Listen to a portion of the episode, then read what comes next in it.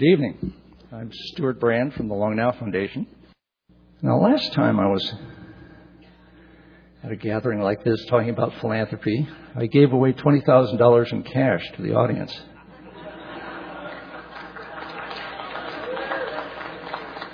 to figure out what to do with. That's not going to happen tonight. but if it was, the way to do it would be uh, make it $2 million in cash, lock the doors, turn off the exit signs, nobody leaves until we figure out what to do with it. Take a little visit to that frame of thinking, and you've got a window into the new philanthropy. Um, I have this T-shirt on, which harkens back to coevolution days, and probably not everybody can read it. Um, it's sort of relevant. It says, in a community regulated only by laws of demand and supply, but protected from open violence, the persons who become rich are, generally speaking, industrious, resolute, proud, covetous, prompt, methodical, sensible, unimaginative, insensitive, and ignorant.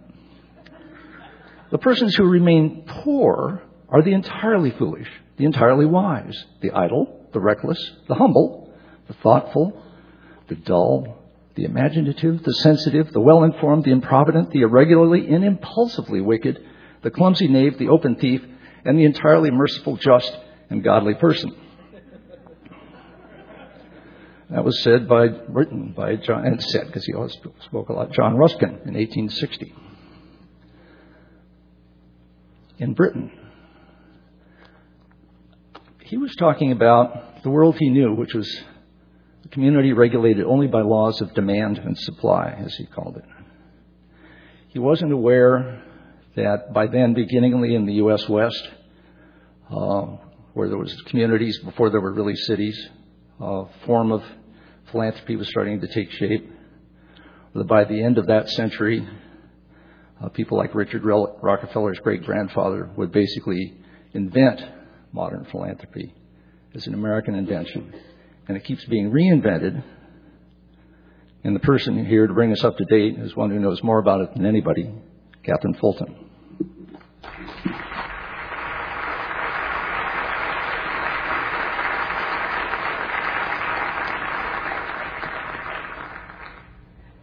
I've known Stewart for a while now. I didn't know that he was guilty of such hyperbole. Um, it is wonderful to be here with so many friends uh, that I know are sitting out there, uh, and to take advantage of Stewart's offer to talk about what I've learned in the last few years. Um, I've had the privilege, starting at GBN, uh, Global Business Network, that Stewart helped found, uh, since about 1998, to do a lot of work with new philanthropists, uh, building on many years of, of uh, interest in the field myself grew up in a wonderful philanthropic family, so I've been thinking hard about philanthropy for a long time. Uh, and um, it's going to be great fun to um, share the stage with Larry and with Richard. What we're going to do is I'm going to speak a little bit. I get to ask them a question first, and then they're going to ask me questions, and we're going to take your questions and have a have an exchange. Um, I do want to start um, with Stewart, who has had such a, powerful uh, impact on me, both directly and indirectly, for reasons that he will know. Uh, and I want to start with uh, one of my favorite quotes from him for the purposes of tonight. I did burst out laughing when I read this in the Clock of the Long Now uh, about a week ago when, when he said, um, The great problem with the future is that we die there. Um, and it, made me realize that the Long Now seminars, most of them are, have not been about things that are personal. And that this is a night where we can open some new terrain. Because ultimately, as Stewart suggests, um, it's difficult to get serious about long term responsibility unless it gets personal. Uh, tonight is about uh, what it is that normal, mortal individuals, using the resources at our disposal, can do to look out for the future. Uh, it's about one of the most fascinating stories, I think, on the planet today, which is about the new philanthropy, and it's about the battle for the soul and the direction of the new philanthropy. And yes, it's about Bill Gates and Larry Brilliant and Bill Clinton and a lot of celebrity people that many of you have heard of. But I also want to suggest that it's about all of us for reasons that I hope will be clear uh, by the time that we finish tonight. Um, in order to talk about the new philanthropy, though, we have to first talk about philanthropy, which is, of course, uh, not at all new. Uh, the, the, dictionary definition talk, talks about love of humankind, and you will notice that it doesn't talk about money at all. Um, one of the things that's interesting about philanthropy, and, and, and something I want to encourage you to think about, is that philanthropy is, can be about giving of your time. It can be giving about giving of knowledge. It can be about know-how. It can be about sharing your networks, as well as money. Uh, and in many many cultures, of course, the word philanthropy is, would never be used. It's just giving, and it's as old as humankind. Um, now, of course, we are in, a, in an era when philanthropy is being reinvented, and it is a new era, and that is not hype. Um, the news, not the deeper news, of course, is the is the philanthropy that's taking place, and is it is on many magazine covers and getting a lot of attention in the in the media. Um, and and what I want to do is talk to you about uh, some of the reasons that that new philanthropy is getting created, some of the things that I think are most interesting about it for a bit and, and talk about the need for it and talk about what, what it will take for that philanthropy to be great. Because the fact that it's happening so far does not mean that it's actually going to make a lot of difference. Um, so the, the place that I want to start is to sort of say why, why is it that we are in this new era? What's interesting is if you look, um, philanthropy was, modern philanthropy was invented in the United States 100 years ago. And if you look at any of these factors up here, the new technology and new money and, and the sort of new zeitgeist in, the, in terms of, of the intellectual uh, the ideas in the culture, new leaders, uh, new rules, new, new tax laws, that kind of thing. Um, what's amazing about today is that all of these things are true. Any one of them could change and has changed philanthropy in the past. They were true 100 years ago, many of them, and they're true again. And we are at a real turning point uh, for philanthropy. And what I think is really important to understand is that the story is just beginning. It's, it's really very, very new. Um, and as I say, I want to tell you about some of the things that I think are, are most, most interesting from the body of work that my colleagues Andrew Blau and Gabriel uh, Kasper and I have done. Um, the, um, the first thing to draw your attention to is, is in fact the, the most wealthy right? And that is, of course, a, a change we know is underway for a lot of reasons. If, if you look at this chart, back in 1982, there were 13 billionaires in the Forbes 400. There were just in the most recent uh, cover last week, last month, 400.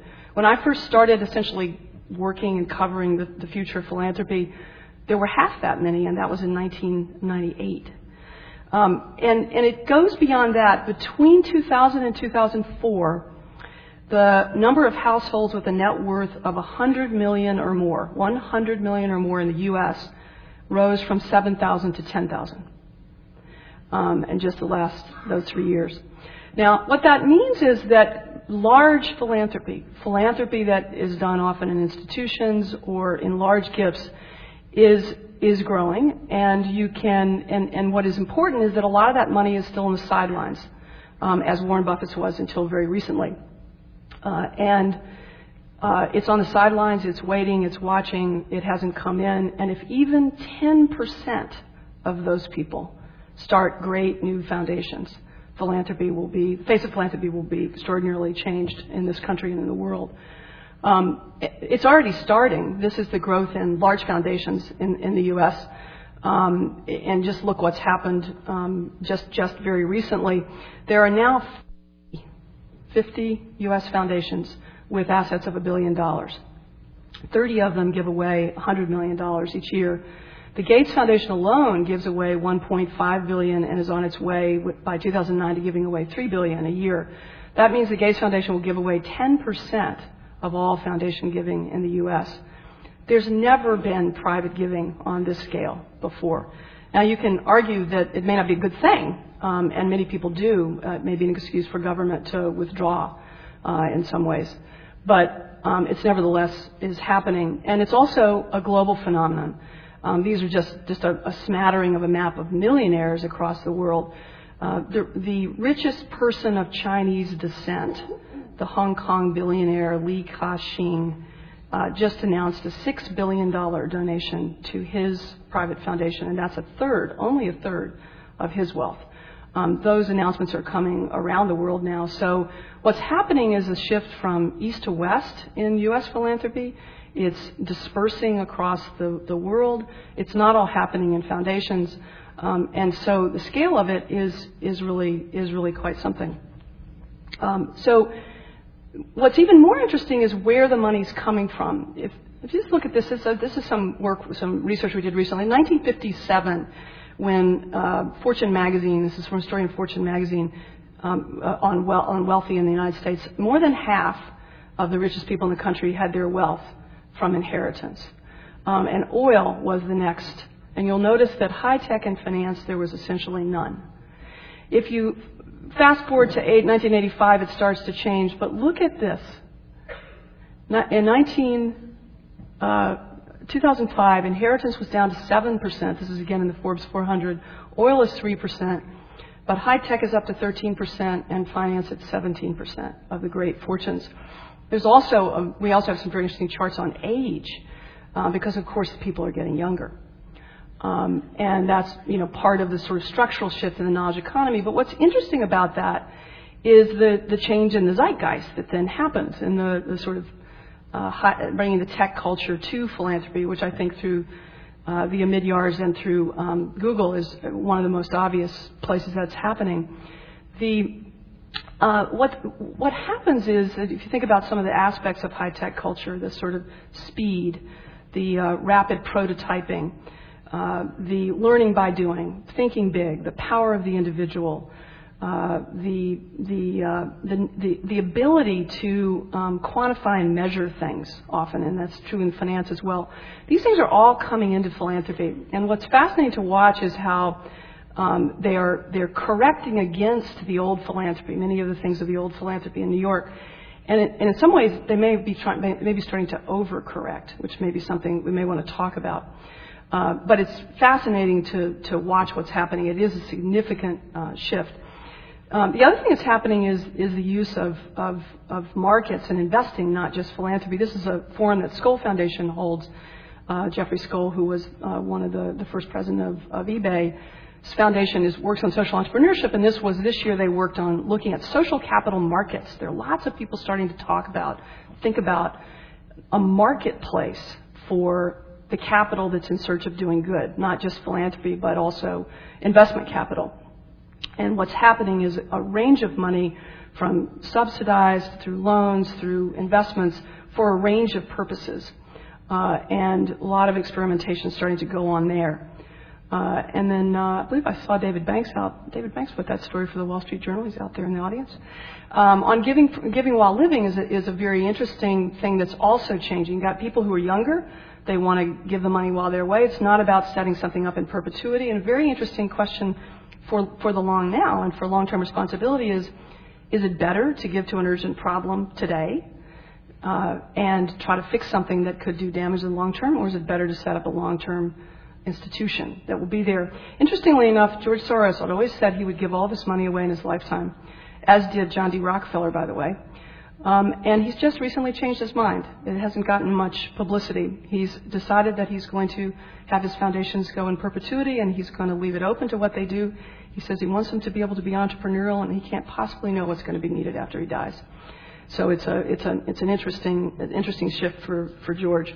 Now, I think all of this is interesting, but I have to tell you I don't think it's nearly as interesting as the philanthropy for the rest of us. Um, most uh, and, and actually, uh, I, I forgot I wanted to say something about the Rockefeller Foundation, the old foundations. There's the new players, but the old players are also changing. Um, Rockefeller Foundation is almost 100 years old, is completely revamping itself, influenced not just by the new philanthropy, but by the changes in the world.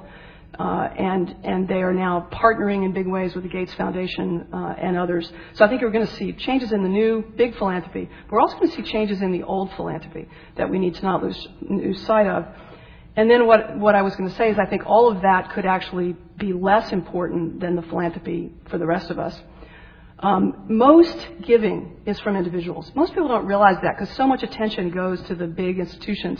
Three quarters of the giving uh, comes from individuals And, and, and, we, the, the, and I think this is kind of the Trojan horse, really, of, of, of the changes in philanthropy. Um, most of this money, of course, goes where? To religious institutions. But that's dropping. The money that's going to universities and colleges and schools is flat. Um, arts institutions are starting to struggle more. And so there's some interesting there's some interesting shifts here. Let's look at what's at what's happening. There's always been uh, a uh, hundred years ago when philanthropy got got changed um, and, and, reinvented with the invention of the foundation form, and it, there was also the community foundation was invented. And we've done a number, a, a lot of work at, at Monitor and, and, GBN about community foundations as well, which we think of it as, as, as aggregated giving, putting, putting a lot of smaller donations together. There's a tremendous amount of potential in, in this. There's 700 community foundations in America now. There are 1,500 around the world. Uh, the, the, World Bank has a program of, of, of, starting, of helping to start these around the world. And there are um, uh, Mexican town associations that um, don't just raise, you know, send money back to their families, but also send money to build schools in, in towns. Um, middle class and working class people are much more generous, actually, than wealthy people. Not in the amount they give, but in the percentage of what they give. Um, and so when you put all that money together, it's actually it actually adds up to to a lot. And then if you move it forward and you add the um, and, and you add some other things to it, it gets very interesting. These are the people that I'm most interested in in philanthropy today. I think of them as the people who are reorganizing philanthropy. They're the community foundations of the future. They're the people who raise smaller amounts of money or the people who give wealthy people an alternative to a private foundation. Um, Acumen Fund is, um, is, is, a venture, is a venture fund that raises money, um, raises philanthropic money, and adds a lot of business intelligence to it and invests it in businesses in, in the developing world. Um, and at a moment when you need that, you need that patient capital, just like Muhammad Yunus needed it for Grameen Bank. You know, foundations put tens of millions of dollars into microfinance before it became uh, a, a real business. Um, and that's, that's Acumen. New Profit is, is leading the way for a whole generation of social entrepreneurs in America, helping them go from smaller organizations to larger organizations. Social Venture Partners, I think, has three or four hundred people in, in, in coming together in, in uh, Seattle. Uh, the Women's Funding Network and, and Hispanics in Philanthropy. There are a number of these groups. What they do is, is raise money from a lot of people and put it together against a, a single goal. So you, you begin to get over the problem of uh, lots of small donations that, that don't add up to things. And what it means is that somebody like me who doesn't have time to do a lot of work on what I should give to, and I just am opening a lot of things, saying where should I give to this and that. It gives me a way to outsource the strategy, have an impact, larger impact, without um, having to, you know, be part of some large institution. Um, these guys are, I think, think of these as the mutual funds of philanthropy of the future. You know, it's just like you would never, many people would not try to pick stocks. Why would you try to pick, you know, individual organizations to give to? So what you have is a kind of venture capital, private equity capital, and mutual funds that are essentially developing philanthropy that I think will reorganize the philanthropy of, of a lot of individuals. And then there's online giving, which is growing very rapidly.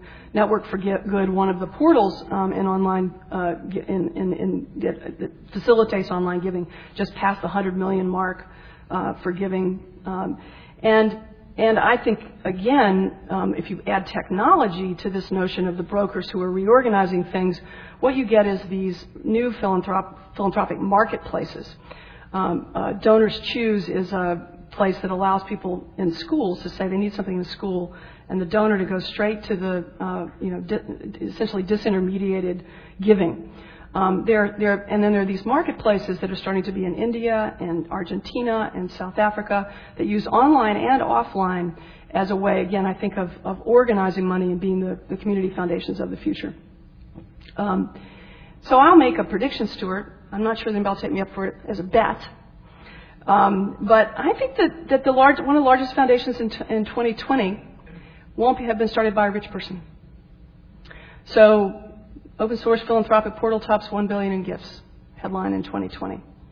Um, so, it, it, you know, you, we've got the new philanthropists who have a lot of money and they're going to have a lot of impact. We have the old philanthropists who are changing and who are changing, who are feeling the pressure. The Ford Foundation is about to have a new president, uh, et cetera. And then we have the philanthropy of, of the rest of us. Uh, and uh, one, one that I am particularly interested in is Give India, and I think perhaps the, the, the organization that, that, that could be the one I just talked about in 2020 is Give India. This is their image, this is their model of having a, a charity exchange in the middle and building an entire civil society infrastructure around it to build a culture of giving in one of the largest countries in the world. They're just getting started, and I think that, um, they're, entrepreneurial and they're going to really make a difference. Um, so the philanthropy um, is this story of the, newness. If you just kind of step back and say, so what really is new? I created this little picture for myself when I started doing this work of sort of looking at so what was the philanthropy of 10,000 years ago? Was this. Um, it was local. It was face to face. It was short term. It was need that people had right there, face to face, that people helped each other out. And if you move through time and you look at the changes in the economy and things moving, people, people and changes in technology and being able to move outward into regions and nations, and you look at the, the types of institutions that, that came into being, um, of course, patronage was a big, was a, charity and patronage were a big part of philanthropy, especially for art. And then we had the invention of organized philanthropy, the, the business of beneficence, um, was what John D. Rockefeller called it, uh, about 100 years ago. And what's happened now? It's just added everything on. We're now in a knowledge economy, it's all global. It's really about, it's increasingly about networks that are technology enabled that, that I think make, make a lot of things possible. It's about um, whoever the most effective actor is, which isn't necessarily the nonprofit. And it's charity, organized philanthropy, and social investing. So it's much more complex. The choices are, are, are, much, are much greater. And I think what's, what's interesting to think about here is that philanthropy for the long term is a modern creation. It may even be an unnatural act, you know, um, in the sense that, you know, people give, give to what the need is that you see in front of you. Um, that's what charity is. But philanthropy for the longer term that engages people half a world away um, is something modern and, and again, arguably un, un, not natural. So these are some of the elements of promise of this, this, this, this system that is emerging that builds on all the eras before it. Um, and, and so you ask, so what? So what?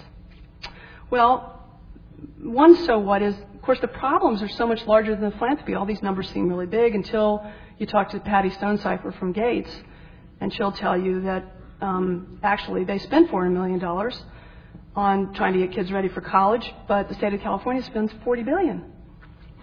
So our monies are a drop in the bucket. We could spend down the endowment in one year and not have improved education just in the state of California. Most people who get into philanthropy in any big way realize this very quickly that it seems big and it seems great, it's very exciting, but actually it's it's small. So so we have to keep that in mind. And then the other problem, of course, is that the problems are growing as fast as these endowments and and philanthropies are, or faster. Uh, I laughed out loud when I saw this cartoon in the New Yorker a couple weeks ago. It says, "Good morning, you better sit down," with the guy going and watching some TV. And um, it's it's you know it is a very dark time in many ways. And uh, my friend Larry Brilliant gives an absolutely wonderful talk about the crises of our time that all of us need to uh, pay attention to. And philanthropy, you know, philanthropy can't take the role of government, and it's not doesn't have the scale of business. Um, but there but there is a role for it. And I would think, arguably, at this moment in the history of our civilization, it's not just a nice to have, it's a must have. Uh, and that's where you get into the real deeper news. Um, and I want to do that by um, uh, invoking Stewart again uh, in one of the models that many of you may have seen that the Long Now Foundation uses in The Clock of the Long Now in Stewart's book. And he calls it the, the pace layering. And it's about the different layers of civilization and that they change at different paces. So you have fashion changes the fastest, you have markets that change um, and and a little bit faster on a quarterly basis.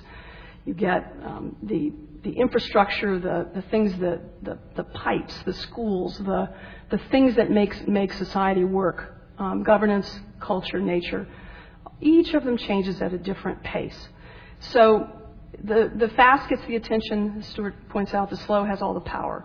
The whole combines the learning with continu- continuity, and but and what that means is that when civilizations get a shock, then there's a there's a, a balancing, there's a way to absorb them. We're in the midst of one of those shocks today. Um, I don't think there's any question about it, and it's planet wide. And slowly, I think the nature of that is that, the, is that the, the layers at the top, and Kevin Kelly has also pointed this out, is their disruptive power is so great they can now destroy our future. The top layers can destroy culture and nature, and they're doing so. Um, and infrastructure and governance aren't doing their job very well. Uh, New Yorker uh, piece recently on water was about a failure of infrastructure facilitated by a failure of governance. Um, and there's much of that all around the world. It's the job of the infrastructure and the governance to represent the future to the present. Um, to invest in making people healthy and educating them, protecting them from random or intentional violence, investing in the basic science that will improve life for all, to stand up to the abuse of power, and to create new solutions. Um, now, a very interesting thing has happened is that the social sector, supported by philanthropy, has taken up the work of making sure that civilization is healthy. It's slowly becoming a new kind of infrastructure and governance. Um, the, it's stepping into the vacuum in the middle of this framework and looking out for the future. And this is very good news. Uh, and let's just give you a couple of examples. It may well be that Bill Clinton exercises more leadership in post his presidency than he did as president. I may say something about how kind of president he was, but uh, it's it's it's about the leadership is now coming from different places, um, and uh, there's a uh, an interesting thing I just learned this week is that uh, Mo Ibrahim, who is the UK-based mobile phone op- entrepreneur born in Egypt has, has just announced a $5 million prize aimed at fighting corruption that's richer than the Nobel Prize. Um, and, and what he wants to do is, is have Harvard rate the governance of 53 African countries so that when a president leaves, if he served his country well and he passes his power to a democratic, democratically to a successor, he can actually get a prize and pay for his life and not have to be corrupt. It's a, you know, it's an interesting idea. It's a private philanthropist saying, nobody else is stepping up, I'm going to. Uh, an interesting, another interesting example is George Soros in 2002 started something called the Publish What You Pay campaign. There are now 300 NGOs worldwide involved in this. This is to counter the resource curse, the, repress, the, the repressive, corrupt governments in so many poor but natural resource rich countries. Um, and so what, he, what this is to do is to get, it's a campaign to get oil and mining companies to disclose all the payments they make to governments. So it's a transparency play.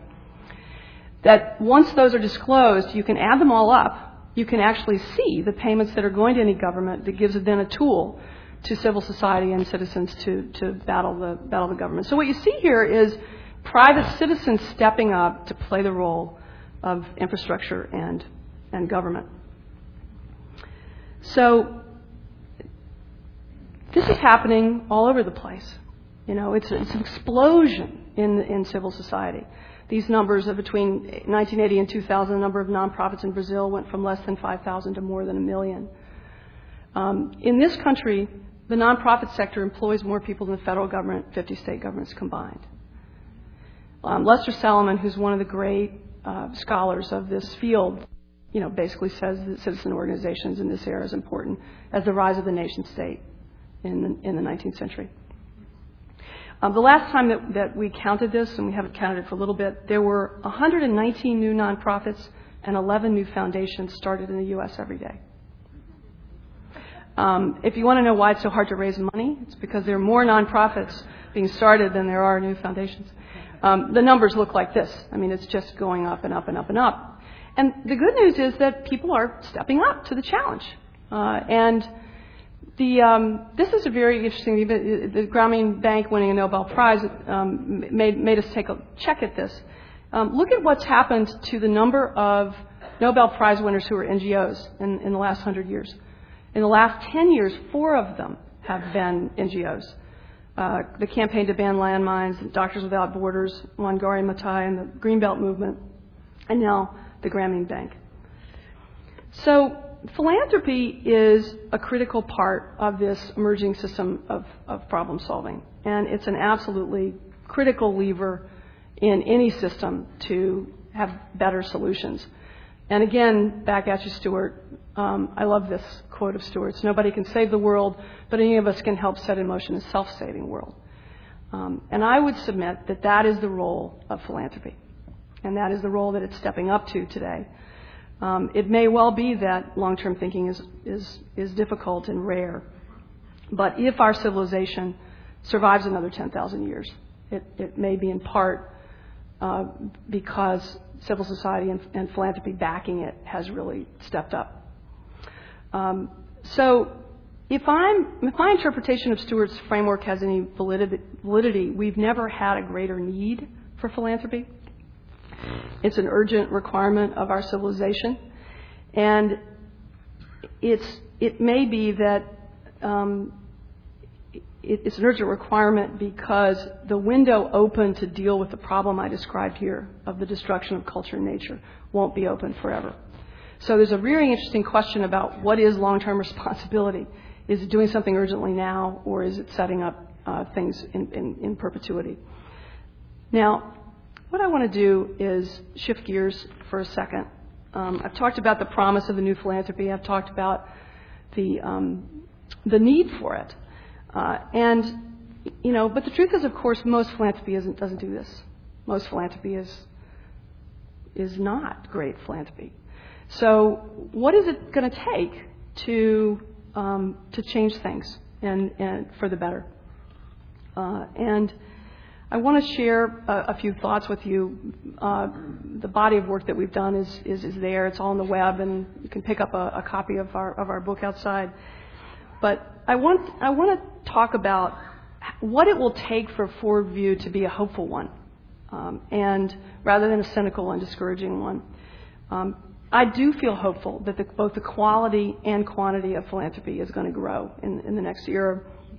And that one day we will look back on this time as a time where there was a significant shift in how people used resources imaginatively and against the biggest issues of our time. I feel hopeful about this, and I want to speak more personally about it again, having said that the long now is, is about being personal. Um, because it's going to be, uh, because it depends on all of us taking responsibility, not just um, the people who are famous. And I believe today there's a tremendous hunger for this everywhere I go in the world, um, inside com- companies uh, that, that we work with, inside um, uh, so many young people coming out of college and, and graduate school, um, people who are uh, nearing the end of the careers that they're in, who want to who want to now make a more significant contribution. Um, there's there's such hunger everywhere. Um, and it won't, it's not going to be about whether they're up to the challenge of this. It's about whether we're all up to it. Um, there is no such thing as philanthropy. There are only mortal, fallible individuals who give. Because, of course, philanthropy is entirely an involuntary act. Can't tell anybody else what to do with their philanthropy. They can only tell themselves. Um, it happens. It happens inside. So the choices ahead are personal and they're individual. And importantly, there are no wrong choices uh, because they come from inside people. So what I want to tell you just, just for a couple of minutes is, is what I think um, the questions that need to be asked uh, are of, to do great philanthropy, whether it's the whether it takes place at the level of, of uh, the Gates Foundation or uh, when I go to my kitchen table to write my checks in December. The and when I said that, I think that there's a battle for the soul and direction of the, of the new philanthropy, I think this is what it's about. So the, the first question is a question about direction, and it's about what. What challenges are we taking on? Um, are they just the ones that matter to us personally? The school that we went to, the people that we know, the community that we came from, Um, or have we enlarged the circle of our empathy beyond that? Um, this is a map that I use for myself. Um, uh, and I find it really helpful to literally just map what I give to. Um, most philanthropy is in the upper right corner. It's personal, local, regional. It's your church, community, your school. Uh, it's shorter term or responsive. Um, the people down here in this corner, in the, in the bottom left hand corner, who are in another country, who are trying to change something fundamental, can't find me. They can't ask me for money. And so, one of the things that I do is challenge myself to find things to go and seek out against what I think the problems are, uh, rather than just doing the easy thing of, of, of giving what, what comes to me. That means that, that decision making in philanthropy has to be connected to knowledge, and it isn't often. Um, the people who have the resources make the decisions, but, but without necessarily being connected to the people who have on the ground who have the knowledge about what the real need is. Um, so, in order for there to be a new direction, we have to expand this circle of empathy. And I think that's one of the things that's been most impressive about Bill Gates. Whatever else you want to say about him, he went from his philanthropy being about computers and schools, which is something that he knew, to global public health. Uh, and um, that's, that's been very impressive. Uh, and a lot depends on how many other people, how many of the new philanthropists, the new large givers, as well as the rest of us, do the same. The how, the, the what question is intimately related to the second question, which is the how question. And this is where I believe there's a battle of a different kind going on that I think is more important, even more important than the what. It's about strategy and it's about soul. Because you can try to do great things that are important and significant and fail miserably at doing them. Um, if you're not both smart and wise about how you do them. So the question is will philanthropy be smart and wise, as well as full of good intentions? First, the smart part. Social change is not like business, as anybody here who's been involved in it knows. It's much harder and it takes a very long time. And the problems dwarf the efforts of even the largest actors. It's not about competition, it's about cooperation for the long term. It's about building collective will to deal with the, the worst uh, challenges that we face. We need the best talent in the world with the appropriate resources to the task, arrayed against problems for a very long time. Um, the problems that arrive, didn't arrive quickly, they won't go away quickly. Um, and uh, Danny Hillis, actually, again, associated with Long Now, pointed out something brilliant the problems are impossible to think about if you think about them in two years time frames. But if you think about solving something in a 50 year time frame, it changes everything. Now, the problem, of course, is that what I've just described very rarely happens in philanthropy. Um, you see a lot of three to five year initiatives, and then people get bored and go to the next new thing.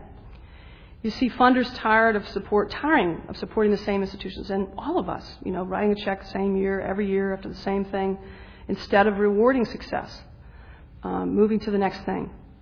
You see people setting ambitious goals and then setting a budget that's completely insufficient to achieve those goals. This is the thing that drives me the most crazy. So people, you know, have a great big goal and then say, well, you know, here's $100,000 to do it, or $500,000 to do it, or, or whatever. You see people insisting that their funds be used for direct service, and this is a particular disease of the new philanthropy, while ignoring all the infrastructure and overhead that is necessary to provide that service. Say, I just want my money to go to the people who need it. And you see funders looking with dis- disdain at the efforts underway and saying, we can do this better ourselves, even when they're starting from scratch and have absolutely no knowledge and have made little effort to understand who the other players really are, including the other funders.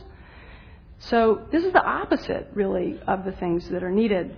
Um, it's, the, it's as though almost people lose their brains when they leave the business where they made the money and come over to do philanthropy.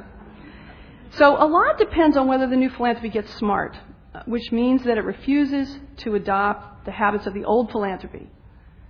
And the old philanthropy is fragmented and short term. The new philanthropy needs to be connected and patient One of the most hopeful signs, again, at the Gates Foundation, 85% of their funding in global public health is in partnership. They got that really quickly. And indeed, Buffett's gift itself is a great example of that, I think, of combining efforts, not splitting them up.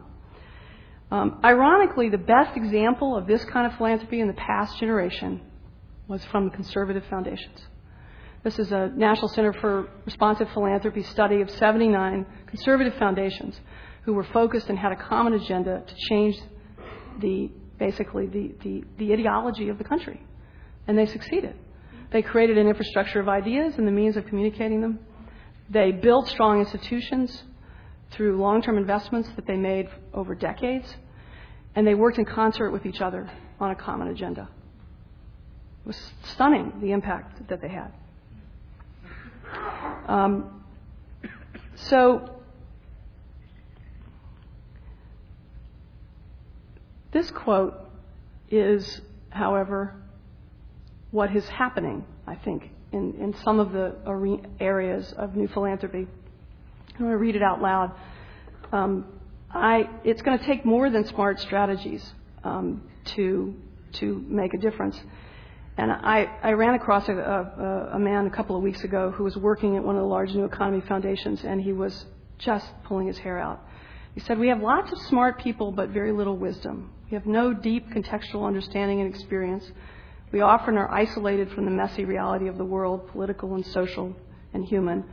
We have no tolerance for ambiguity. Um, when he said this, it crystallized for me um, that how much I believe that the success of the new philanthropy is going to come down to how quickly people learn. Stewart once wrote a book on how buildings learn. I think we're going to have to watch how philanthropists learn.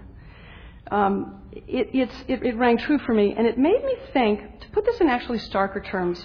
Imagine for a second if the civil rights movement were underway today.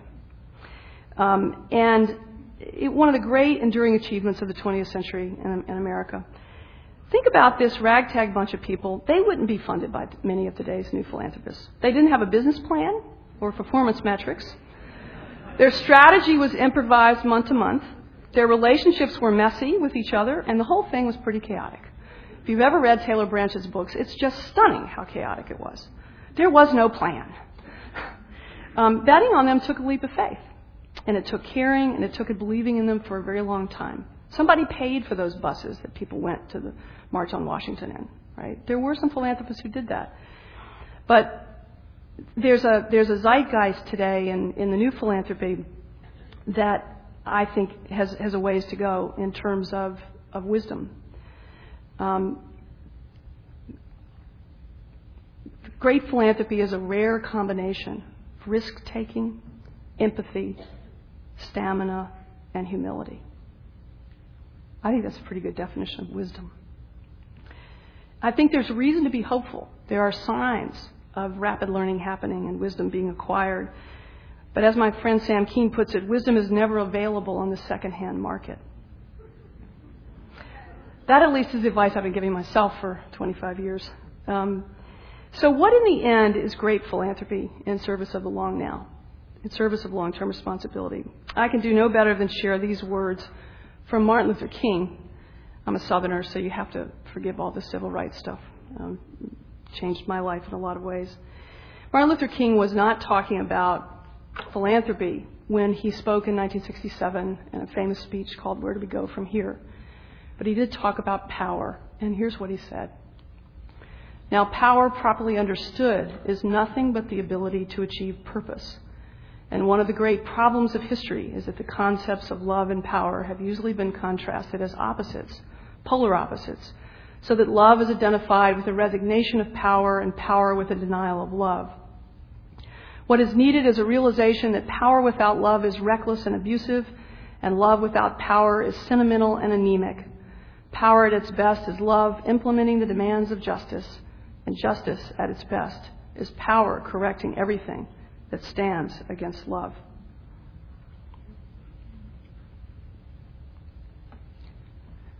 I, I could have just put that up and not talked at all.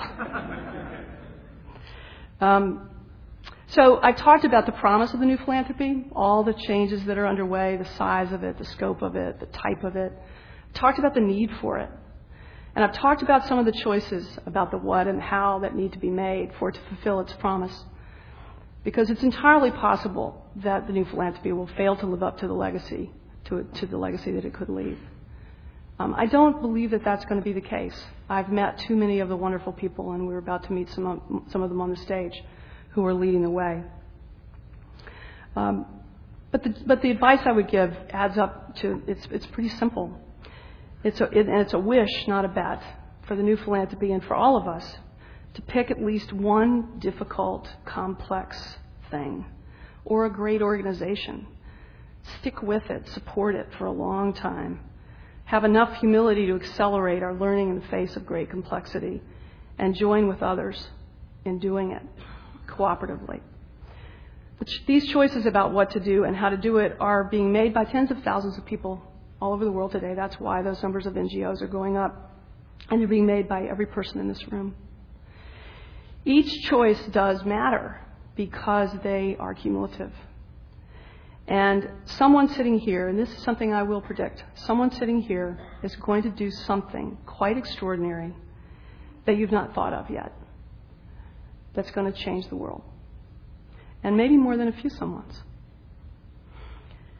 Because a better world is never going to be created from the top down with some master plan. It's going to be, it'll only emerge from the bottom up, from the choices of creative and committed people. And these choices can now be connected in ways that were never before possible in human history. That's the reason I have so much hope. So, thank you very much.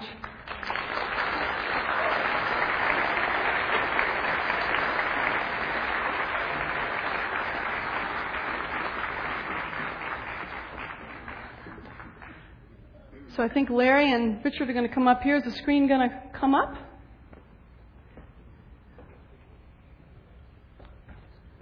Thank you. So um, I promised them, Stewart said, um, I got to get my dominatrix going here. He said, Katherine, we work for you here tonight. Um, so he told me that I could start by asking these guys a question first. And uh, I want to ask them about what they've learned. Um, and Richard, you uh, were born with philanthropy in your bloodstream. uh, and but you've had quite an extraordinary life yourself. Um, been involved with a number of organizations, and you're now chair of the Rockefeller Brothers Fund. And I'm just really curious, what do you know now that you didn't know when you were 25 about how to do this philanthropy game? I think I may have learned as much tonight already as I've learned in the rest of the time since I was 25. Uh, one of the things about growing up in the Rockefeller family is that it really is the water that you swim in.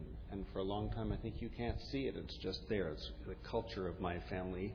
For whatever reason, Stewart asked me not that long ago, why is it, and other people have asked me, why is it that the Rockefellers stay involved with philanthropy? And I don't have a very good answer for it. I don't know, other than that we had strong role models, and it's just what my my father is David Rockefeller. He was involved with it uh, his entire life, and we were expected to be. And I don't know, we just we are. Somebody said it's in the DNA, but I know that I got pretty diluted DNA from John. I'm a fourth generation Ben from John D, so it can't just be that. Um, so one thing I would say is that I've moved from a state of unreflectiveness about philanthropy. Probably that was where I was at age 25 through a number of experiences to a position where I really think about it quite a lot. And I have to say that that complicates my life in some ways. Philanthropy, when you just take it for granted that you're going to inherit some money and then you're going to give it away, you, you certainly the, the precepts that I grew up with about trying to address root causes, that was my great grandfather's word for it, and we call it strategic philanthropy now. But that's a good thing, and it's also good to give money for charity in your local community, but that there is a continuum from charity to strategic philanthropy, and you should think about where you are on that. Those, the, you know, that that came with the with the inheritance in a sense. Um, Richard, yes, one request I've had is to have the mic up a little closer to you. Oh, sorry. It's just a little better sound. Thanks. Yeah. Put ears up in the back if you can't hear me. Can, have you heard what I've said so far? Oh, good. I, I don't want to start over again. Um, anyway, uh, so uh, there's a lot of reflection uh, has come first through. Uh, you mentioned a Threshold Foundation, or I had a discussion about it earlier, and I was involved with that quite early on. And it, one of the things that that uh, engagement taught me, a group of people called the Donuts because it's a bunch of nuts with dough. Um,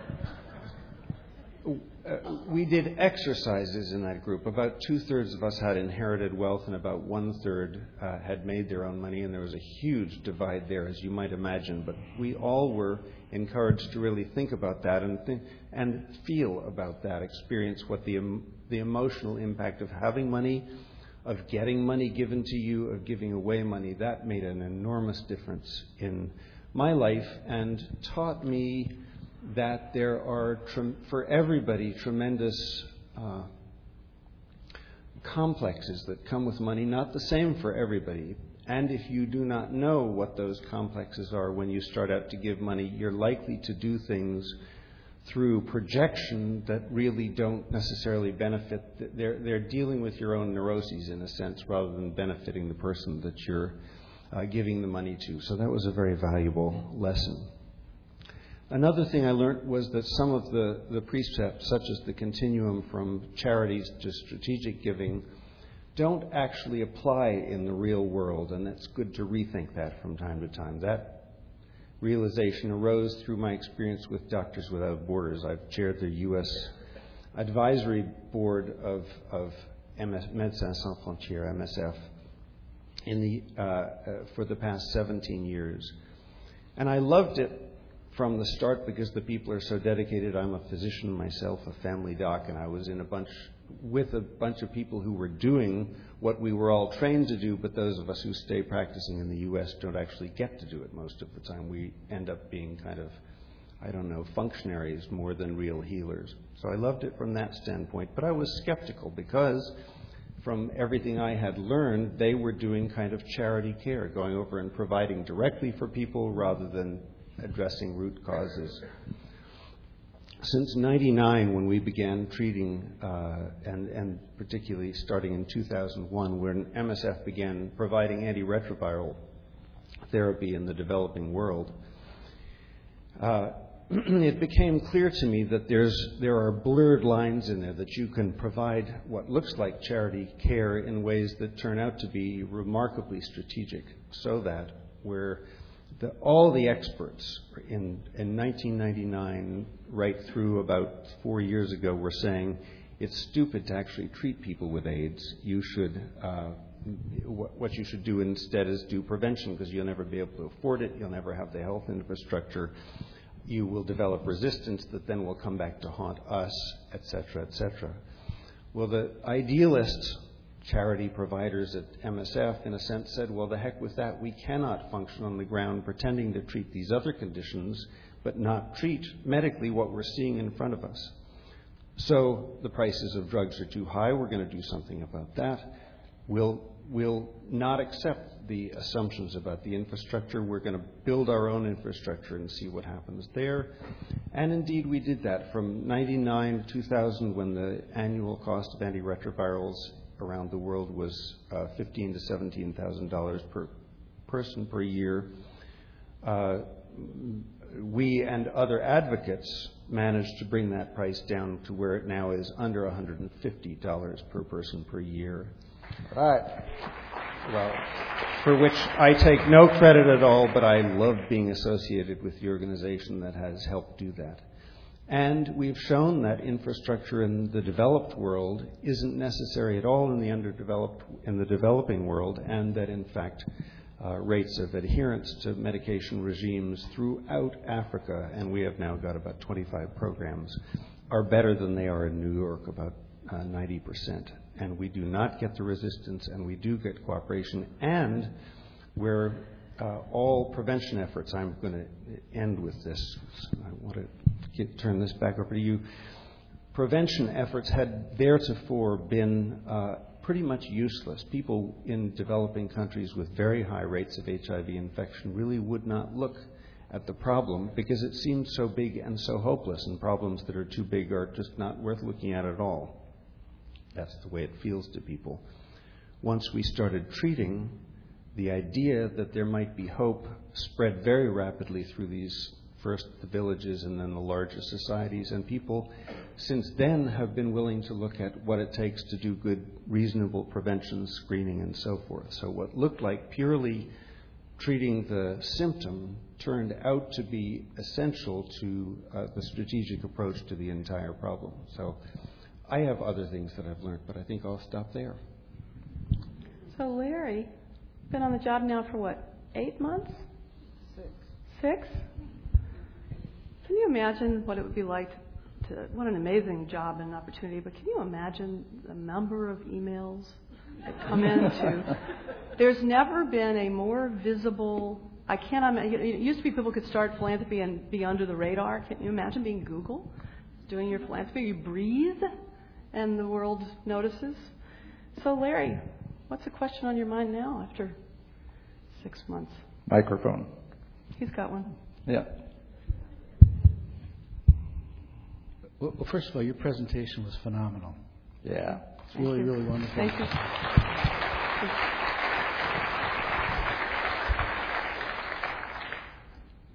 So I did I did one thing really smart. The first phone call that I made when I was hired was I called her and I said, What do I do now?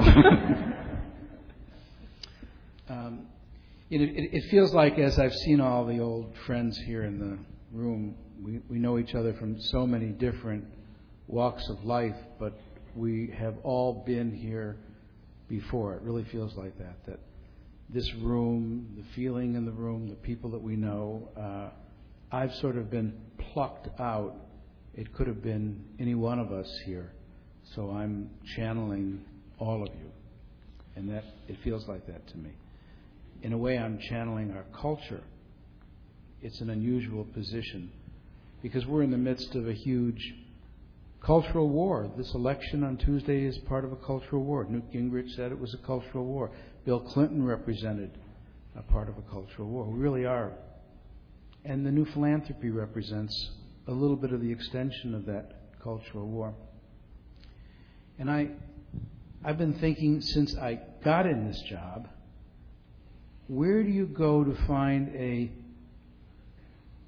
a guiding principle, a summum bonum, or some kind of a, a standard against which you judge what one does? Uh, I had uh, the great privilege of being on a stage uh, with Richard's cousin, Steven Rockefeller, two weeks ago with His Holiness the Dalai Lama. And his cousin is a real philosopher. He teaches philosophy, he has for 30 years. I'm an amateur philosopher. I was an undergraduate, but never made it beyond undergraduate. And we got to ask the Dalai Lama the questions that you'd all like to ask him.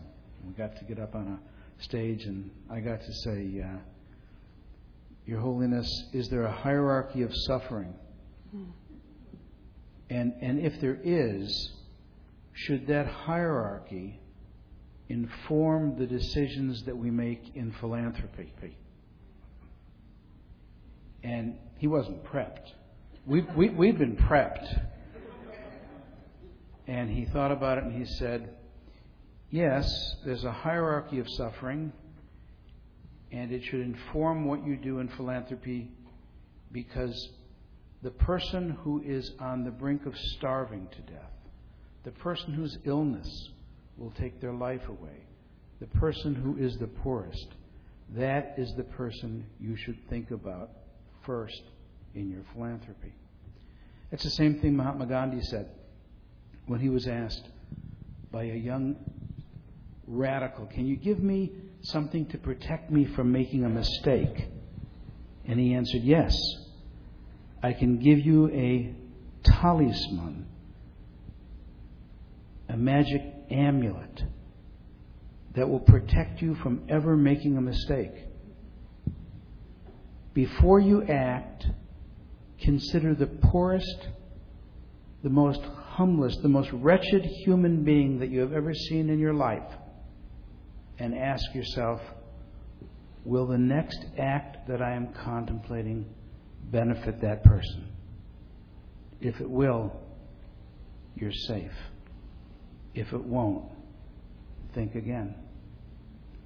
So I thought, all right, I'll go back to philosophy and I'll look at what I thought was what I thought then were Maimonides' principles of charity. And I don't know how many of you, like me, mistakenly thought that the old saw to give a man a fish is not as high an act of charity as to teach that man to fish. I don't know how many of you thought that that was part of Maimonides' principles of charity, but it's not. And so if you Google give a man a fish, you'll find there's 600 charitable foundations that are named Give a Man a Fish.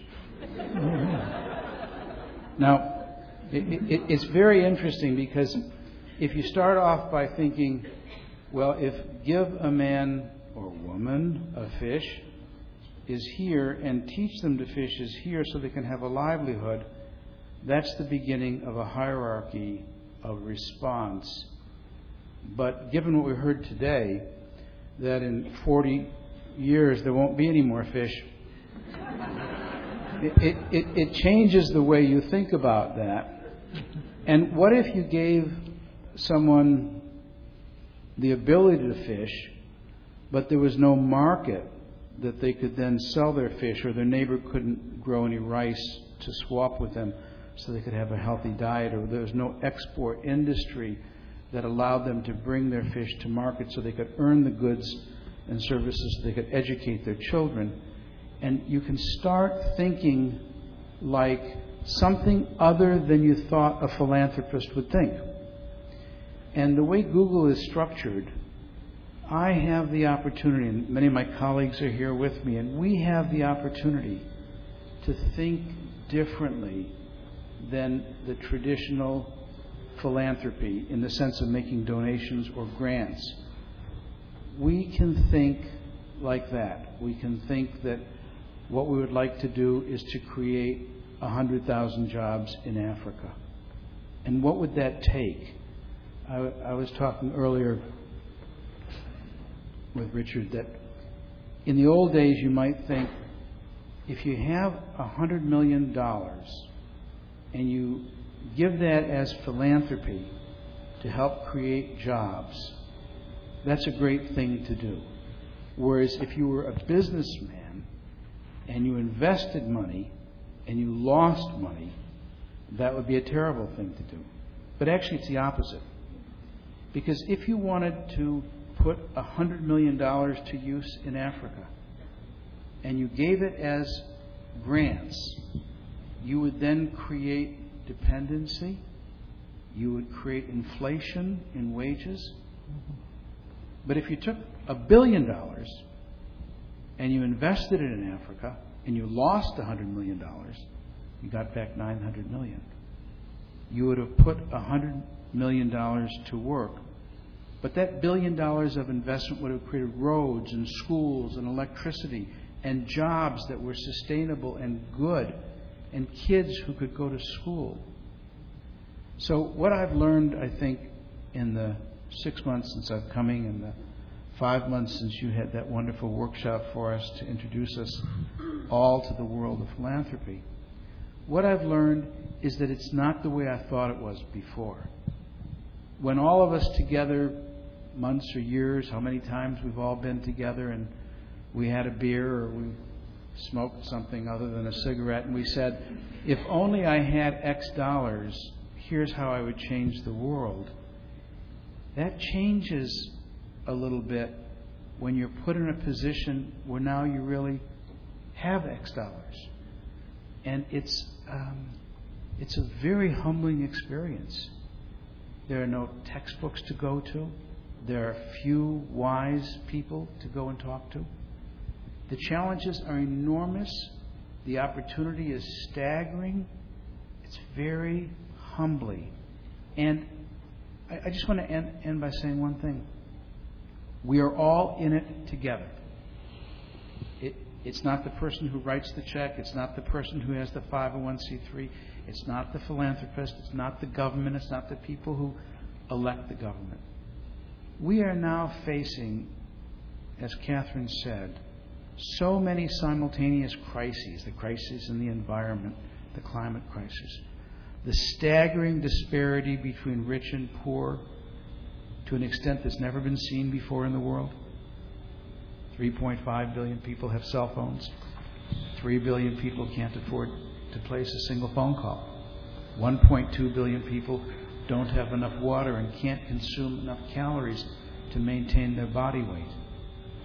In India, there are 300 million people who live on less than a dollar a day, and they live in the shadows of Bombay, where there are more billionaires than there are in New York City.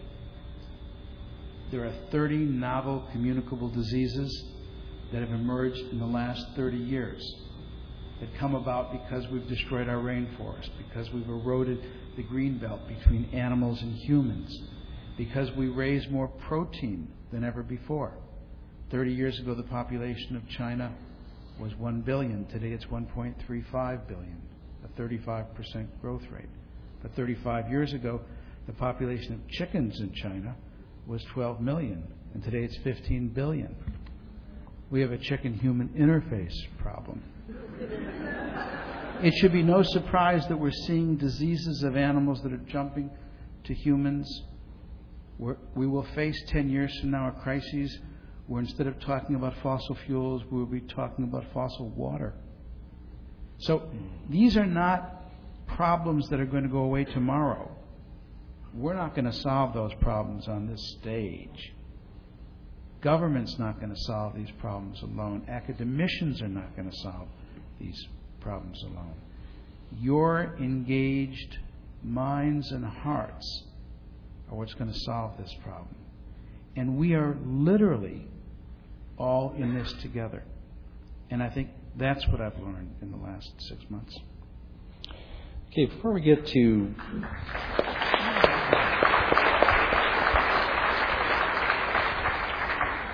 Before we get to good questions coming in from the audience, uh, I want to give uh, Richard, you first, and Larry uh, a shot at asking.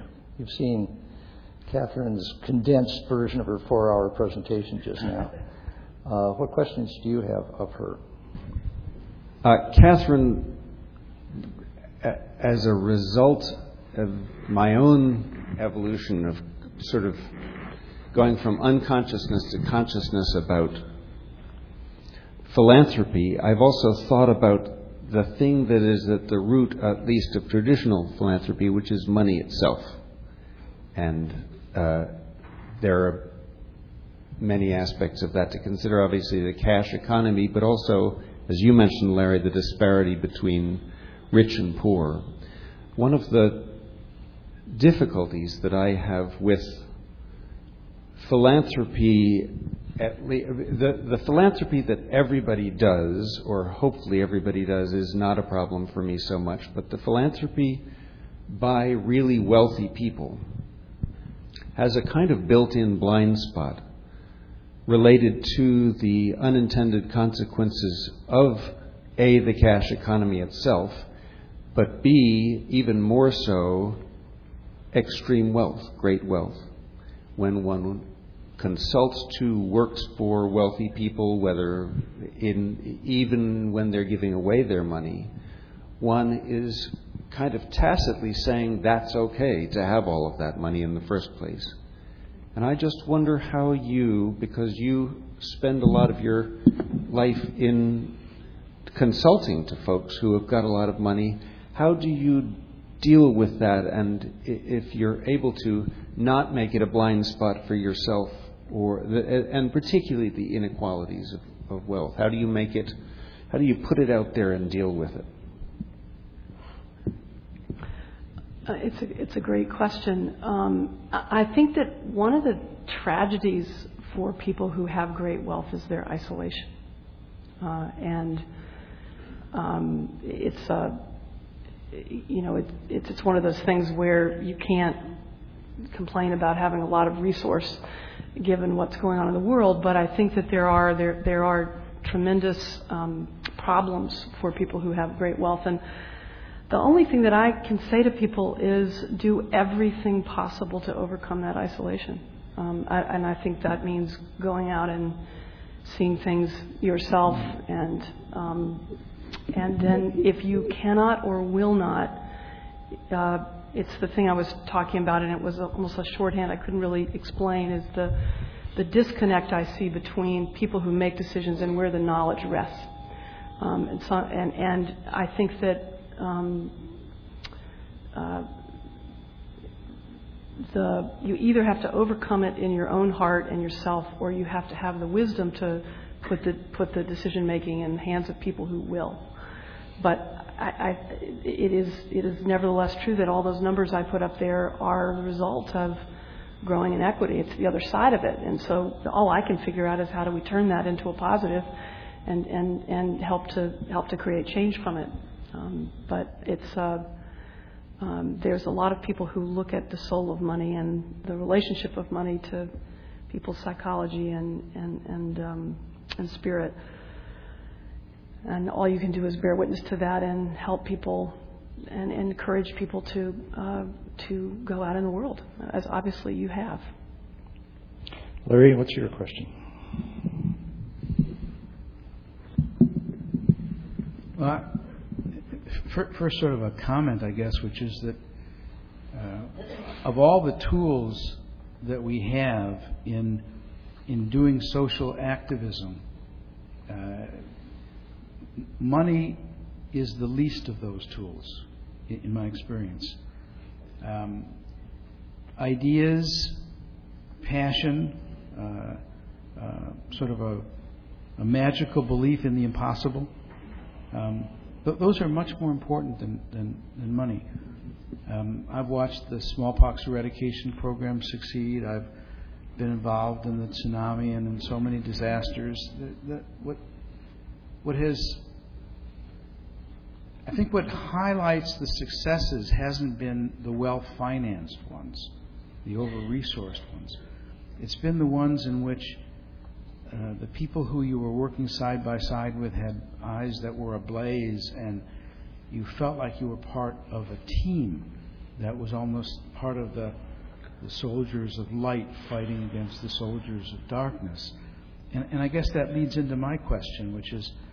Um, you, you've described philanthropy and philanthropists almost like islands. And even in answering um, right now, you're, you talked about the loneliness of wealthians. That's what Wavy calls rich people, wealthians. You know, like Atlanteans, wealthians.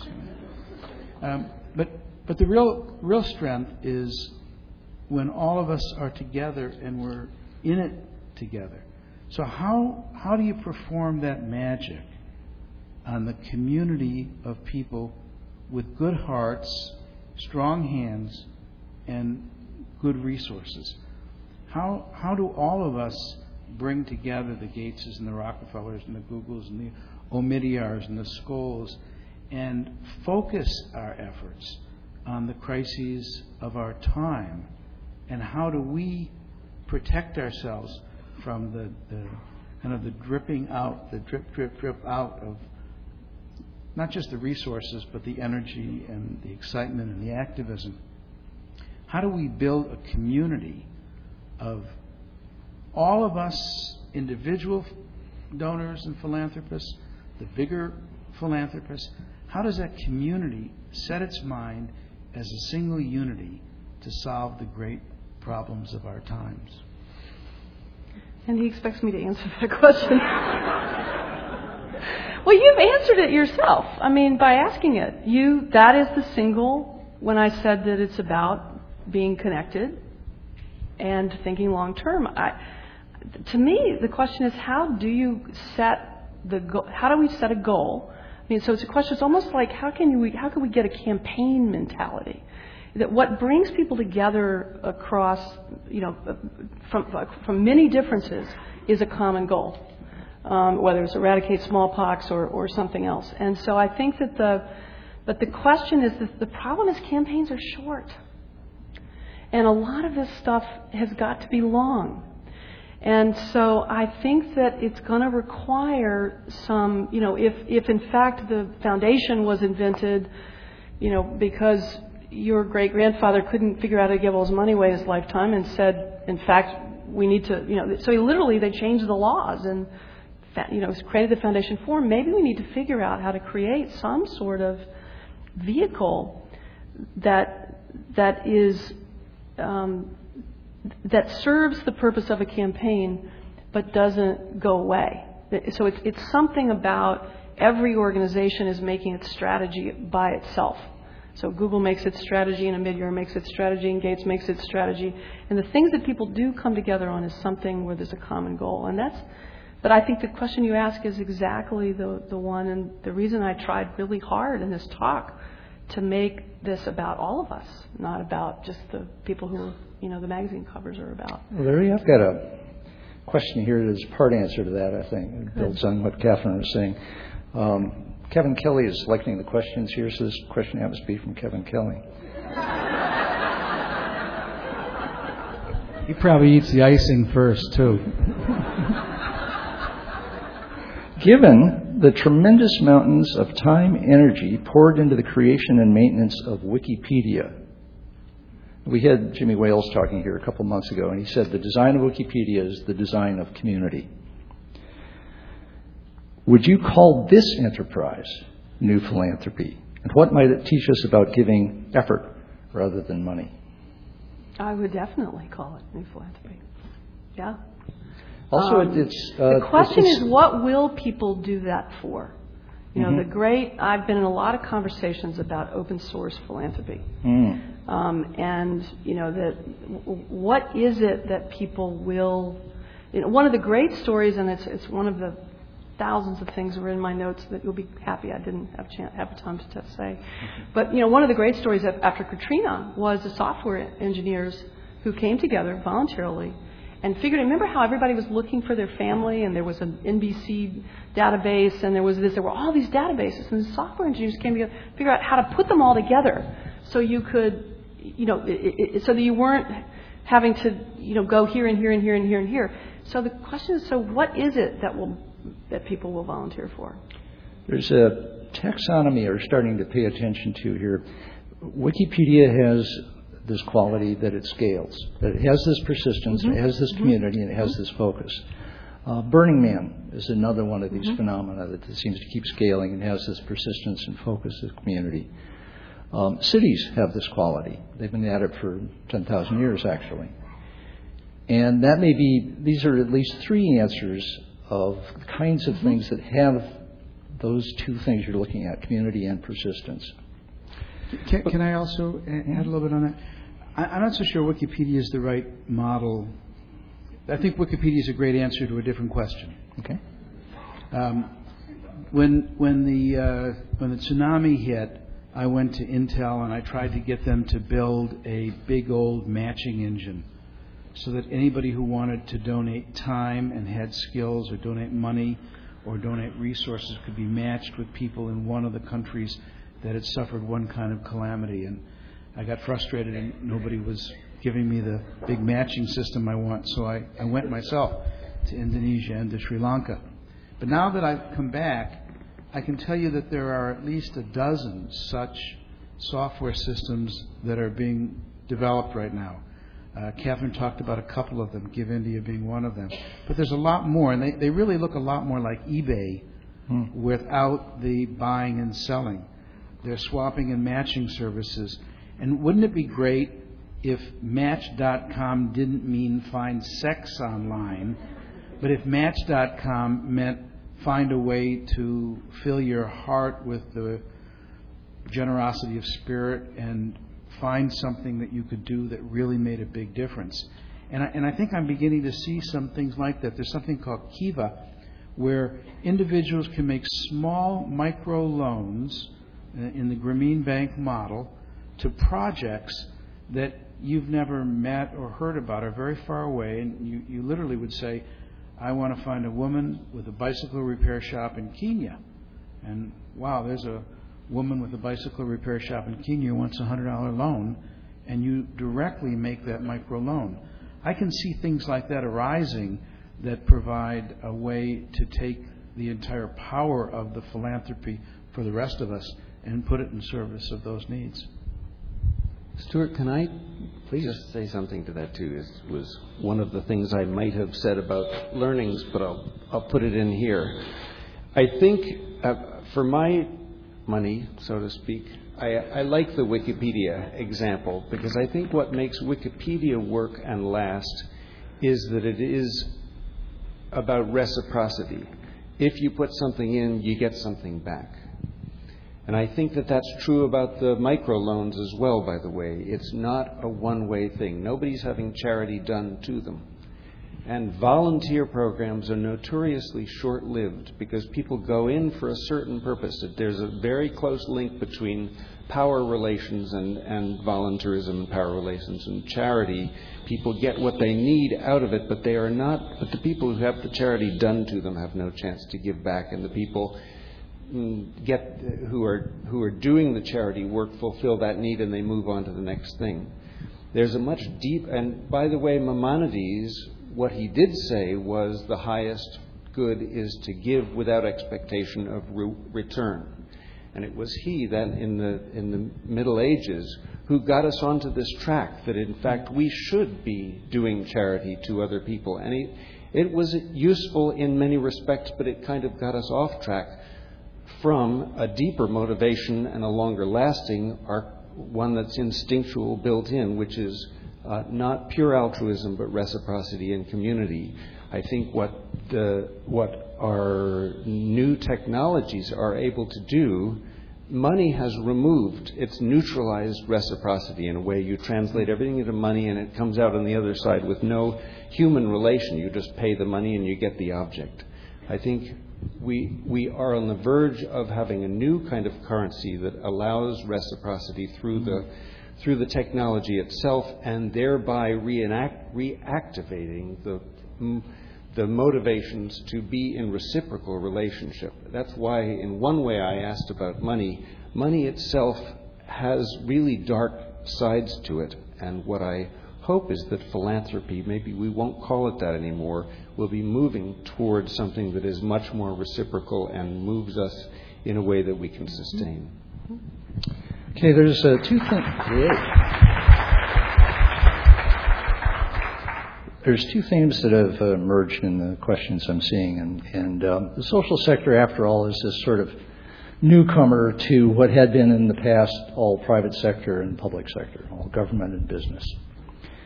And Paul Hawken, Paul Hawken, in relation to the business end of it, asks, "Where are you, Paul?" Thank you. Do you think it makes sense to use business parlance, entrepreneur, markets, mutual funds, social profits, as a way to describe generosity and kindness. Wouldn't it be more helpful if the metaphors went the other way? You mean that we were talking about kindness in business? Whoa. Do you want to? Did you say there were some themes? Did you want to put a couple? That's the main one. That's the main yeah, one. Go ahead with that. Well, the you parlance know, is um, what you were noting and what we see here on the stage actually is that most of the money that's coming into the social sector is coming straight from business. It came with your great grandfather, it came with Carnegie, it's coming from Google. Uh, that's the, the, the heritage, the DNA, the lineage that comes with the money. And you pointed out that the, the new, a lot of the new money is high tech money, and, and certain things come with that. Yeah. Well, it's a, it's, it is a great question, and it, it, I would love to have a conversation with you about that, Paul. It's, I have really struggled a lot with the language and metaphor systems here. Um, because I actually think the, the, the, the, big trend toward talking about philanthropy as investment is um, uh, it, it, it, has the problem that you pointed out, but it also has the problem is it's not actually right. Um, I mean, it's actually you don't make an, investment for a you know it's it's the metaphor actually doesn't work. My colleague Andrew Blau wrote a great paper of it. It's actually much more like the consumer relationship than it is um, than it is an investment relationship. Um, but but I will just tell you a brief story of. I think it's also this whole thing. It's not just the language system, but the way we talk about philanthropy is very American. And um, one of the great moments in my life in the last 10 years and in, my journey to learn about all of this, I was in a room uh, with people, a bunch of people from around the world, and there was this Italian guy. And I was doing my American thing of, you know, philanthropy is, is something that's trying to make, you know, something happen in the world, right? It's, it's the strategic philanthropy. It's the, the frame in which I was talking. And, and, um, and he just looked over me and said, that's bullshit. And he said, Philanthropy is about saving my soul. Um, and it was just a very interesting, you know, very interesting comeuppance. It, it, it um, you know, it's, it's, uh, so I, I, I think that it, it's, it's, uh, there is a, a great deal of energy around this language system because it does come out of business and it is something we should, we should uh, ask some questions about. Okay, uh, another theme then is relation to public sector. And uh, basically, the, a lot of the slides that you showed in your video uh, had this kind of social justice uh, angle on them, and a lot of what you were talking about, Larry.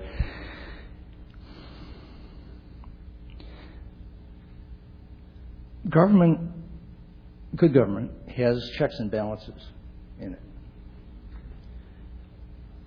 And the question here from several questioners, Chris Greens is part, Chris Cruz, sorry, is part of it, Cindy Cohn is part of it, Stuart Gans is part of it, is is the philanthropic world, the social sector, part of the checks and balances of government, speaking truth to power and things like that? Does it have its own checks and balances?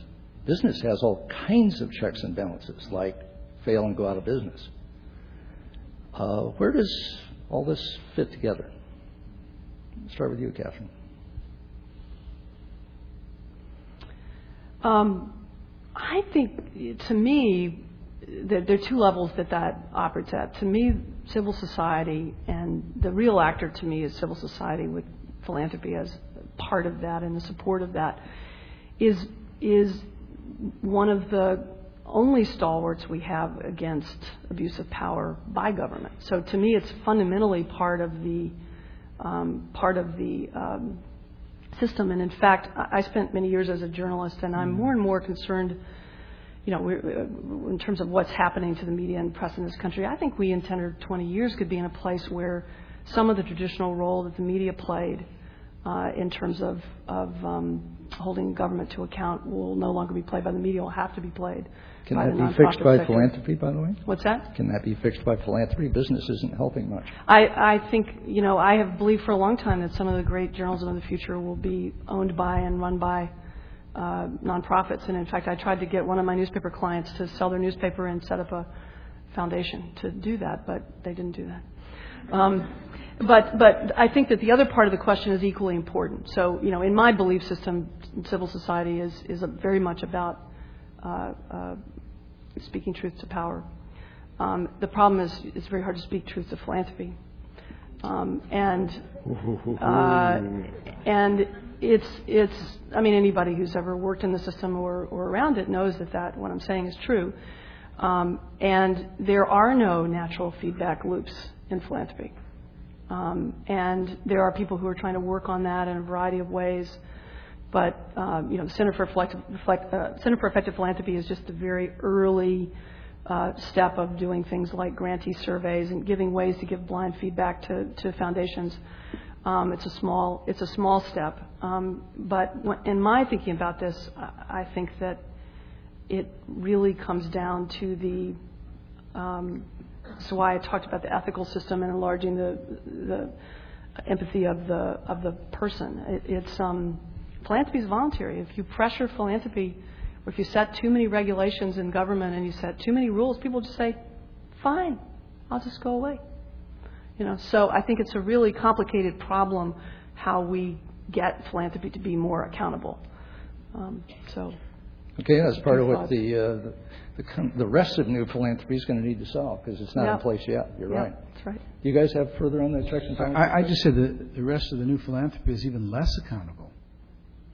Um, you know, the old the old philanthropy had time to create uh, expectations, and expectations make actions accountable against historical precedents. The new philanthropy, because it's new and it has tried to evade the restrictions of the 501c3 or the foundations or the 5% rules or any of these other uh, strictures, it is, it is even more unbounded and more experimental. And it'll be very interesting to see how it develops. Um, uh, but I do think that there's a, different kind of a, check and balance, I guess, of sorts between philanthropy and government. Because I, have always th- thought that the world was governed by God and anecdotes.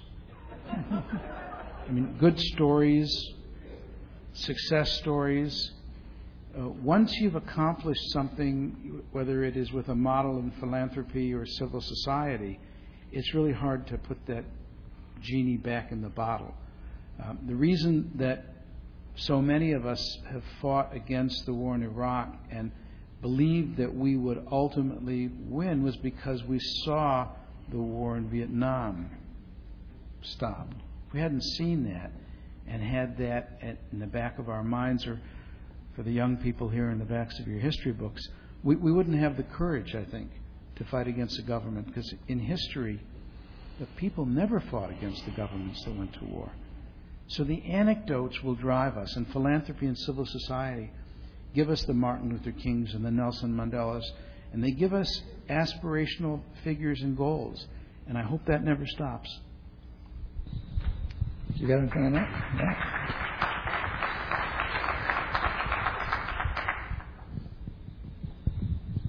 I uh, before I took over as chair of Rockefeller Brothers Fund, which just happened quite recently, I chaired a kind of an ad hoc committee on our accountability and and sort of quality control, whatever you want to call it, within the organization.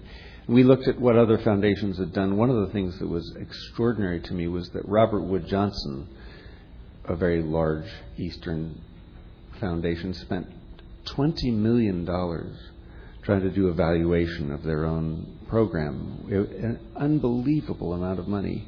And when I looked at what at what they learned, I was unimpressed. uh, a lot of it is what you, if we sat around here for a few minutes and wrote down how we thought we would account for what we were doing in foundations, we would come up with it right off the bat. Uh, and then you, in the end, when you go about scoring it, you don't know what to do with the scores. You can't maximize more than one independent variable. And so you come up with a lot of things that you think you should be doing, and in the end of the day, you don't, you can't say. And that's, by the way, why. First of all, why when business people get into it, they think why sh- it shouldn't be so complicated because they've been in a scoring system that has one independent variable, and you can maximize it. It's the bottom line, but you can't do that when you get into philanthropy at all. And so I, with saying all that, there's no point saying a whole lot more. I've thought about it a great deal. It's damned hard to get appropriate accountability within the foundation and the not for profit sector, and you have to keep trying because you can't not be accountable. But we don't have. So government has got God and anecdotes. I mean, that is what they thrive on, and the business community has got the bottom line, and we don't have anything nearly so neat as any of those. So I don't know. That's great. Well, that's the question I'm going away from here tonight. We'll come down to the, to the last question, though. Um, Katherine, your presentation, this is from Larry Hamill. Uh, your presentation didn't have much about religious donations and how they work and what's going on there. You said, uh, I think you said it's declining a bit, but it's enormous. And just give us some of the kind of insight you gave about all the rest in, in about that domain, if, if you know. Well, I think that, um, like a lot of things, it's it, it's not one thing; it's many things, right? Mm-hmm. So the money that is that that gets religion against it in the in the reports and the tax codes some of that money is uh, goes to support ch- churches and synagogues and mosques, and Um, that to me is the type of philanthropy that is really more about getting a tax deduction for funding your own community. Um, I mean, it's it's a uh, it, it is of a it is a community and it's of a benefit to you. Um, and then there is the type of money that goes in religious causes that goes out into the world and does many wonderful things.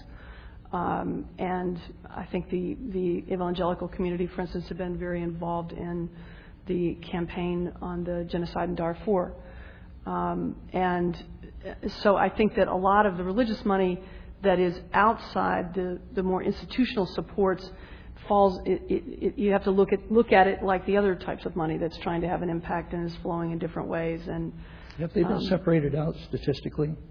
You know, it, it's not that I, I'm sure that by by various denominations and those you, you could probably do it, but the money, the the gross statistics that are available don't separate it out. Um, and then, of course, every church gives money. It'd be very hard to. One of the things about philanthropy is it's unknowable, right? You know, every time you think you you know something, I mean, it's thousands of institutions and th- actions all the time, you know, and so it's a it's a it's a it's a very large uh, domain, as large as humanity itself. Larry, you had something on that. It looked like on the religious question, religious money. I mean, you've been out in a lot of the slums, and and there's a lot of really close to the ground church work going on there. Pentecostal Christians I, I can and tell all sorts folks of, and whatnot. All sorts of uh, stories. Um, during the uh, tsunami, uh, Seva Foundation, there are many people here from Seva. We started receiving donations to work in Indonesia, and we sent. Uh, we tried to find the organizations to work with in Indonesia, and we finally found the absolute best organization to work with, and it was called Islamic Charities, Islamic Relief of Indonesia. Uh, and we did send money to Islamic Relief of Indonesia, and of course, that immediately brought the government looking at what we were doing because they had a search engine looking for anybody giving money to Islamic Relief. Anybody who's worked in Africa knows that the best, mm-hmm. the hardest working, and the most effective charity are done by the churches. Mm-hmm. Um, when when I first came to Google, Google's got a, a program where nearly 2,000 nonprofits get free advertising and support raising money, and we give hundreds of millions of dollars a year to those organizations. But we're very concerned about the fungibility of that money if it goes to a, uh, a religious organization. Does it go for the purpose of being religiously motivated relief, or does it go to the purpose of, of conversions and for, for changes in religious. Um, but when you watch what happens in Africa, you, you couldn't say, I'm not going to give any money to religious organizations, and yet I'm going to help support aid work in Africa. You would have a very small group of people to work with. Richard, do you have a perspective on that? Um, I'm not. I guess, I mean, what occurs to me is you're talking, I haven't thought about this before, but your uh, the quote from Stewart that you used earlier about not being able to see over the horizon of our death, which is why we don't take the future personally. I think that's one of the reasons that religious organizations can persist because they have a meme that allows them to see over that horizon and, and experience themselves there. Unfortunately, from my point of view as a rather enthusiastic atheist, it comes with a lot of virulence uh, and other stuff that that is not helpful. So what I'm pondering here is what can we do to substitute that long horizon meme with something that that isn't so well what, whatever adjectives you want to put in there. But I don't know. I love the concept of a rather enthusiastic atheist. especially given you know, what the word enthusiasm is made of, which is, is embracing a God.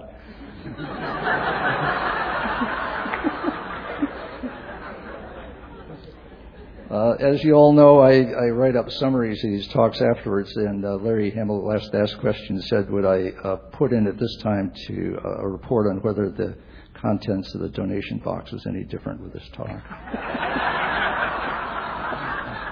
Thank you all very much.